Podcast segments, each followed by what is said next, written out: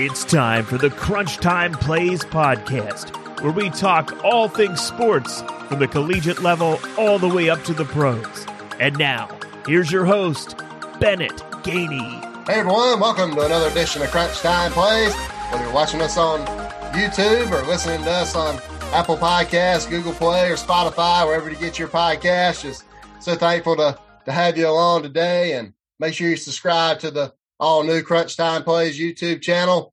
So this is the first time that we're going to dive into NBA uh, in full force today on the show. We've t- touched on it a little bit before, but this will be the first time that we'll dive into it specifically. And we're going to do that with a guy that you know very well from CBS Sports. He is the Good Shepherd. He is David Shepherd. David, what's up, man?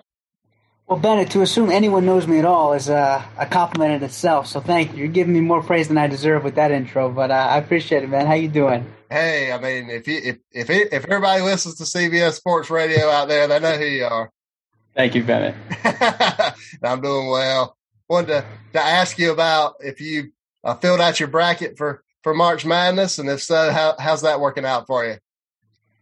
It's working out the same way it's working out for everyone. Uh, it, it, I mean, we're. I mean, first of all, just having Duke and Kentucky, that in itself just throws everyone for a, you know a curveball, and just the upsets. I mean, you got. I, I thought Rutgers should have won that game. By the way, um, I thought they had had Kelvin Sampson on the ropes, but no, this tournament's been crazy. You know, no, you don't see Kansas losing that game yesterday. Uh, it's just it's just bizarre. Um, Oral Roberts in the Sweet 16, Syracuse in the Sweet 16. Uh, people question whether they should even be in the tournament or not. It's been amazing. Well, I've, I've seen a lot uh, posts on Twitter about Syracuse and you know death taxes and, and Syracuse being a, a double digit seed and, and advancing on to the Sweet 16. They do better when they're a double digit seed as opposed to when they're a one, two, or three seed. They do better as the underdog, with the exception of 2003, of course. Yeah, that was a little bit. It's a little different when you have a guy named Carmelo Anthony as your best player. Yeah, that does make a little bit of a difference. And I want to dive into some NBA stuff with you. I know we don't have much time today, but I wanted to ask you about uh, the. We found out, you know, over the weekend that that LaMelo Ball is probably out for the year uh, with the Hornets sticking it here uh, regionally to to to the Carolinas, and sure. wanted to ask you about how how crushing of a blow is that, and and can the Hornets still uh, make the playoffs with with Rozier and and Hayward and the gang down there? Yeah, they can definitely make the playoffs. Um, you know, the East is good, uh, but it's not so good where you can't get in as a mediocre slash decent team. You know, they were never going to contend with the Bucks and the Sixers and the Nets. You know, those are the big three in the Eastern Conference. But my God, this LaMelo Ball kid is special it's not my saying. I, I heard it from a lot of people. LaMelo Ball is the player that we thought Lonzo Ball was going to be. He's lived up to every single expectation. He can shoot. He can get to the lane. He can defend, which a lot of rookies had trouble with. You know, that's the thing that they're as far behind with anything is defense when you're a rookie because there's so many nuances and there's so many intricacies and there's so many techniques. You know, basketball, you don't practice five hours, you know, on, on your on your local park for defensive schemes. You do on shooting, you do on dribbling, right? You do on penetrating the lane, floaters, mini hooks, Mikans, etc. But you don't do that for defense. So that's why defense is lagging behind every other skill set, right? Every other strength but LaMelo had a little bit of everything and then some. And the maturity he has, the fact that he's willing to be upfront about whether or not he loves playing LeBron James, where most rookies just would have gone with it. They would have said, yeah, it's an honor to play one of the greats of all time, and certainly a guy that, you know, we looked up to as a generation. He wouldn't have any of it. Um, it's a big loss, but you know what? I love the fact that Gordon Hayward looks as sprite and youthful this season as I've seen in four or five seasons from him. I thought I thought he was never going to be close to the same player when he went down with that gruesome injury in 2018. I couldn't have been more wrong. If you were to go back and redraft this year's NBA draft, would you still have Anthony Edwards with the with the first pick to the Timberwolves, or do you think they might should have gone with LaMelo the injury aside for LaMelo, should they have possibly gone with him or, or James Wiseman as number one? Oh well, I you know I think Wiseman was even though they drafted Edwards, I think Wiseman had the most upside. But in terms of being the finished product, right now it's LaMelo Ball, and I don't think it's close.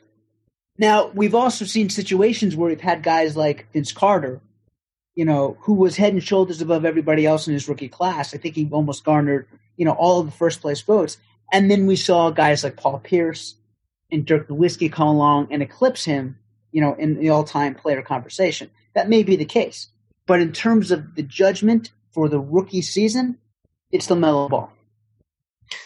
Sticking with the Hornets and their chance to make the playoffs, I wanted to ask you about the playoff format. It's new this year with the seven through ten. You know, having to play the play-in tournament to to get those seven and eight seeds in the playoffs. Do, do you like that? Do you think that's something that we'll see going forward? I, I don't like that. Um, you know, the league does a lot of great things, but I, I, I do think it's 72 games. It's a long season. You know, you got 72 games to prove your worth. Are you playoff worthy or not? Uh, to, you know, for a seven seed or to finish eight games above, you know, a nine or a 10 seed, you know, respectively. And then to be in the same boat to where they both can still get into the postseason. I think the 72 games is enough of a, you know, body of work to substantiate a playoff team compared to if you're going home. Um, but as we know, Bennett, this is a eyeball business. And the more games, the more eyeballs. And the more eyeballs, the more dollars. And the more dollars, the more profit. And no owner is ever going to say no to more profit. So uh, if any league can get more games, they're going to do it. Bennett, you're an NFL guy. Well, I'm really, you know, really just all, really just all sports guy. well, we know what they're doing with 17 games. Now, are they are they sitting back and saying, "Man, we really think 17 games is the best thing for the players today"? You know, 16 games plus potential four more games. You know, if if a wild card makes a Super Bowl run, you know, 20 is not enough. You know, for the body to take that kind of a blow. Let's make it 21 we know what the move is about. I wanted to ask you about free the trade deadline is coming up tomorrow as we're it's coming up on Thursday as we're recording this on Tuesday for for people sure. listen people listening. You mean tomorrow. this isn't live? This isn't live Thursday two to four. is that is that when is that when you, is that when you're going to be on from two to four on Thursday? Oh yeah, I'm going to be yeah we're going to be producing the uh, the trade deadline show. Yeah. I've tuned in and, and, listen to that. But what is? Are there any kind of big moves you're expecting for the trade deadline? You know, it's all speculation. Um, you would think Lowry is going to go somewhere because Toronto is, you know, they're they're just not the same contending team they were last year. Certainly not two years ago. He's still got enough game left. He's still a tough enough guy, tough enough voice in the locker room where he can impact anywhere he goes. So he's the guy who I see most likely to move. Um, you would like to see some kind of a Philly reunion. Um, you know, the 76ers are going to probably lose some games with Embiid being out. So it'd be great to see him kind of go back to Philly. Obviously, he was there at Villanova, so he has those Philadelphia roots. Um, I think the Clippers, I think if you're the Clippers, you find a way to get Lowry. I think if you're the Lakers, you find a way to get Kyle Lowry. But he's the big piece in my eyes for being the difference maker for a championship team.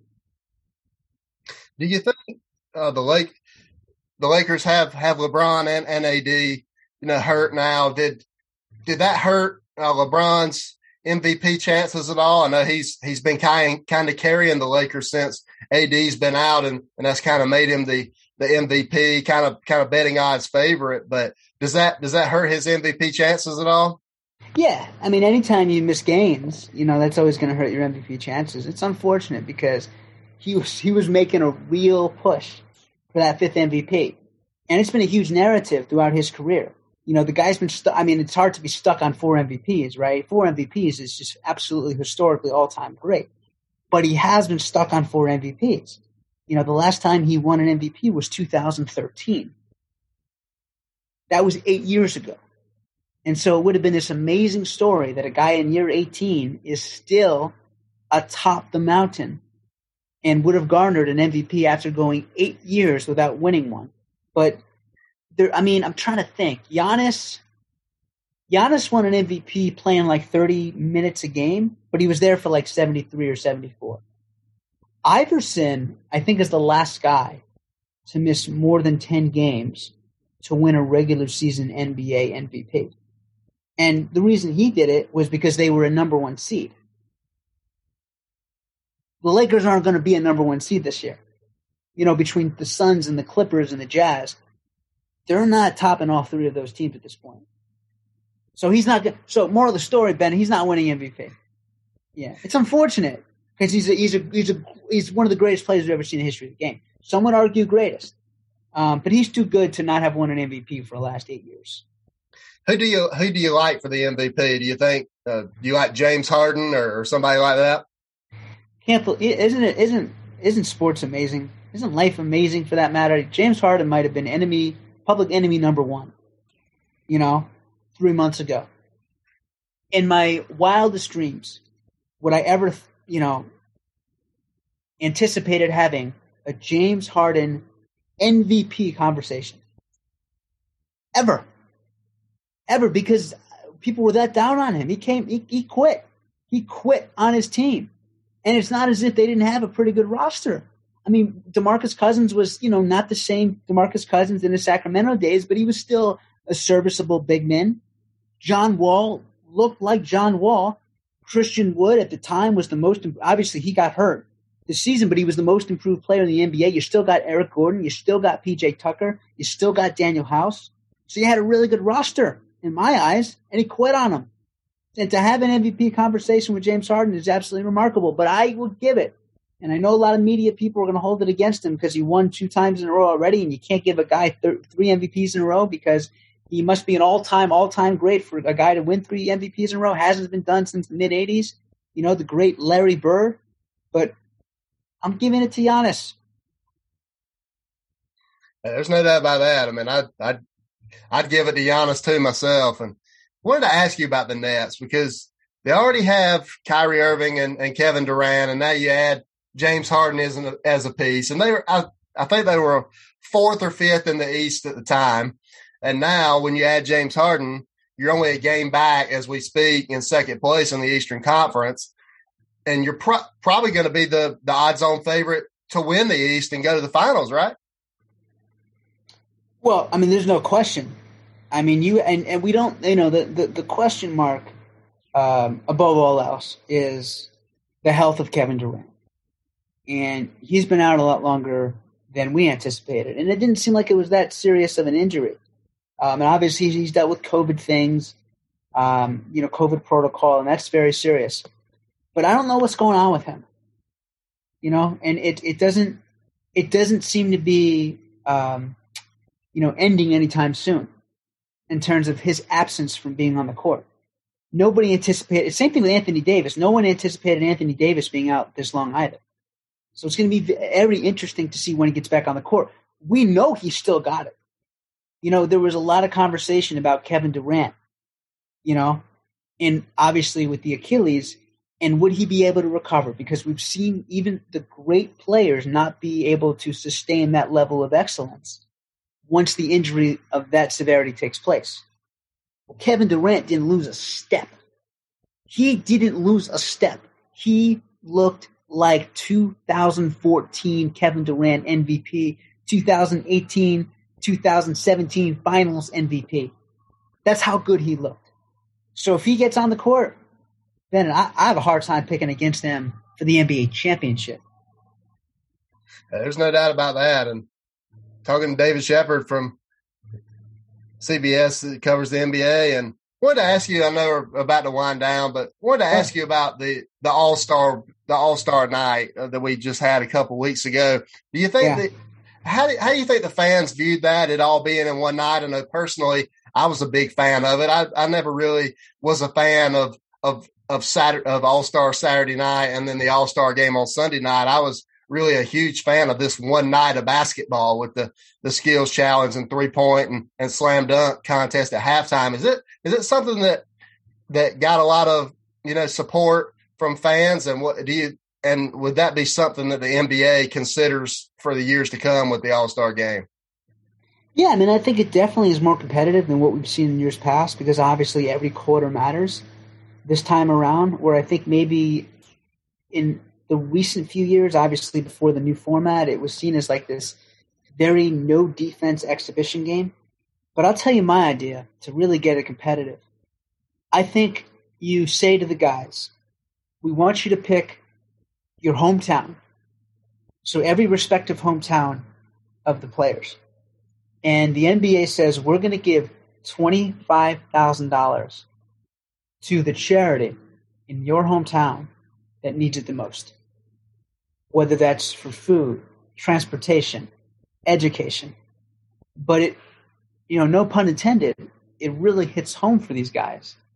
You know, because when you say, you know, we're going to donate, you know, 25,000 to, you know, a charity of your choice, that doesn't negate the importance of it, but I think for a lot of players, you know, they don't necessarily, you know, personalize that because they got so much else going on in their lives and it's tough. But I think if you were to say to them, look, we're going to pick your hometown and we want to deliver to this charity to help your community, I think that's going to give them a little bit extra of a pep in their step. But I love it. I think this is the best all star um, you know format in sports, and I like that they have something to play for. I don't like in baseball how it is for home field advantage. I don't like that because then a team that amasses 30 more wins than another team, all because of one game, which only in, involves one or two of the guys who are on that team anyway, probably, is going to have the totality of their chain, you know, season completely drastically changed. And I, I don't, I don't like that. So what's the point of playing 162 games then?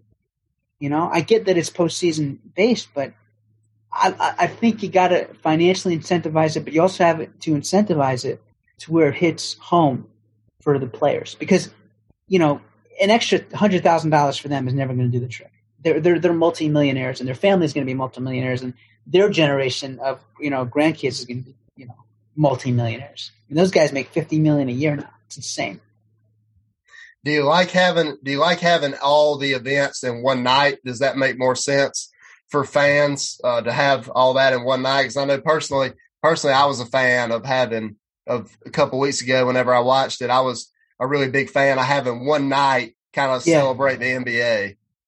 I think that's yeah. I think either or. I think you got to get some uh, different personnel in your dunk contest, and that's no knock on the guys who are in the dunk contest this season. But if you got Zion Williamson out there, he's 20 years old, you got to find a way to get him in a dunk contest. Hey, there, there's no doubt about that because he he throws down some. And I mean, just remember seeing him, you know, in high school here in AA or in AAU in South Carolina, and then watching him at Duke, and now with the Pelicans, just the the dunks that he throws down are just incredible. I know he t- took some slack for missing a few there in the early part of the All Star game. I think we could just, you know, call that maybe some All Star game jitters playing with the big boys, but I, you know, you got you got to get these these high flyers in the dunk contest. Yeah, yeah, it, you know, it's Zion. It's Zion Williamson, man. Did, you think that he he was obviously highly touted coming coming from Duke, but did you think that he would splash onto the scene like he has in the NBA? Yeah, yeah, because he, he was the way he played in college, he was just a man amongst boys. I mean, he was clearly the best player on the court every single night, and he was efficient from the field, and he could shoot the ball, and he was a great teammate, and he hustled. Um, so those are skill sets, and those are you know tangible, very conspicuous things that your eyes tell you, and then that's going to translate to the next level, right? What you saw was a guy who was better than everybody else, and he was a guy that was willing to work as hard as anybody else, and he was a guy that was as willing to be as great of a teammate as anybody else. In NBA general managers, the one thing they love more than talent is they love guys they don't have to worry about on and off the court. That's Zion Williamson. And there's no doubt about that, and and awesome stuff today, David. I can't can't thank you enough for, for fitting us into your schedule today. I know didn't have a lot of time with us, but gotta get you back on here soon to, to talk about the playoffs once they roll around and, and where can, where can people find you on social media and, and where can people listen to your work as well? Sure. Well, thanks, thanks for having me, Bennett. Um, they can just go to my YouTube channel. They can just type in type in the Good Shepherd Sports. It'll come up. Uh, I have a channel there. I talk about the biggest topics in, in sports, and then obviously on Twitter uh, at the Good Shepherd underscore. Um, and like I said, man, I, I, appreciate you having me on. Thank you. Uh, you're welcome. And David, David is the good shepherd. I can I can attest to that, and he does an incredible job with everything he does. So make sure to check out his work. And and David, hope hope you stay safe and well uh, during this time. I know we're starting to round the turn but the pandemic here, so make sure you're staying safe and well. And we'll talk to you soon. Sounds good, Bennett. You have a good rest of the day. All right, that is David Shepard. He is the Good Shepherd, and you can find him on Twitter at the Good Shepherd underscore. And one great thing about shepherds is they lead the flock, and David is the Good Shepherd, and so he leads the flock better than anyone else there at CBS Sports Radio. So make sure to follow his work there at CBS Sports Radio, and also listen to the shows that he produces on Sirius XM for the NBA and, and make sure to check out. We kind of plugged it a little bit uh, during the interview, but make sure you check out that trade deadline show from 2 to 4 on Thursday because there's going to be a lot of stuff to talk about with the NBA here at the trade deadline. Look out for, for Kyle Lowry and where he might go. Like you heard David mention, the, the Clippers are a big player there. And so it's going to be really interesting to see who, you know, enlists the services of Kyle Lowry, or if anybody enlists the services of Kyle Lowry and what they would have to give up to the Raptors to get him. That's about all the time we have for today, but thank you so much for checking out Crunch Time Plays. Before I let you go, I did want to tell you about all the exciting things that are happening. Probably starting later this week, possibly early next week, we're going to be posting all of the older episodes to our brand new YouTube channel, Crunch Time Plays. So make sure you're subscribed to the all new Crunch Time Plays YouTube channel. And those episodes on YouTube will start with episode number eight with Paige Kuhn, and then Joe Lunardi, Jamie Chadwell, Chris Budden, David Waters, Kelsey Riggs, Lauren Sisler, Hannah Newhouse, Tara Talmadge, Pat Smith, Danny Wexelman, and Kirsten Kroll. All of those episodes are going to be posted to YouTube as soon as we get our brand new intro and outro. So you're not going to want to miss that. So make sure you are subscribed to the Crunch Time Plays YouTube channel. Of course, we also have other episodes as well. We've got the first seven episodes of this show, and then we've also got episodes with Ryan Lavner from the Golf Channel, Chrissy Freud from the Draft Network. Uh, this show with David Shepard will only be audio only as well. And then we also have another one coming out first of next week with Brandon Marcello of 24 7 Sports. That'll be audio only as well. But hopefully, we're going to be able to start doing all the interviews via Zoom. And so we'll be able to post the interviews out there on the YouTube channel. And you're also going to want to make sure that you're following the show on social media at Plays Crunch and following me on social media at Shotgun726. So once we do get the intro and outro, we're going to put out a post on social media that, to, st- to tell everybody that the new YouTube channel is live and all those videos are posted out there. Or if you want to keep listening to the audio version of this podcast, not a problem at all with that. You just want to going to make sure you're subscribed on Apple Podcasts, Google Play, Spotify, wherever you like. Did want to tell you about some a couple of the future guests for this show. We've mentioned Brandon Marcello of 24 7 Sports. We're going to get into college football coaching changes of the off season with him, as well as Alex Weaver from NASCAR. We're going to dabble back into NASCAR and touch on all the happenings in the motor racing world. Keep spreading the word, everybody. It's the fastest way for us to grow. You guys are doing an awesome job of that. Our numbers are looking really great. Our downloads are up. And just can't thank you enough for spreading the word about Crunch Time Plays. And we'll look forward to talking with you next time right here on Crunch Time Plays. God bless everybody.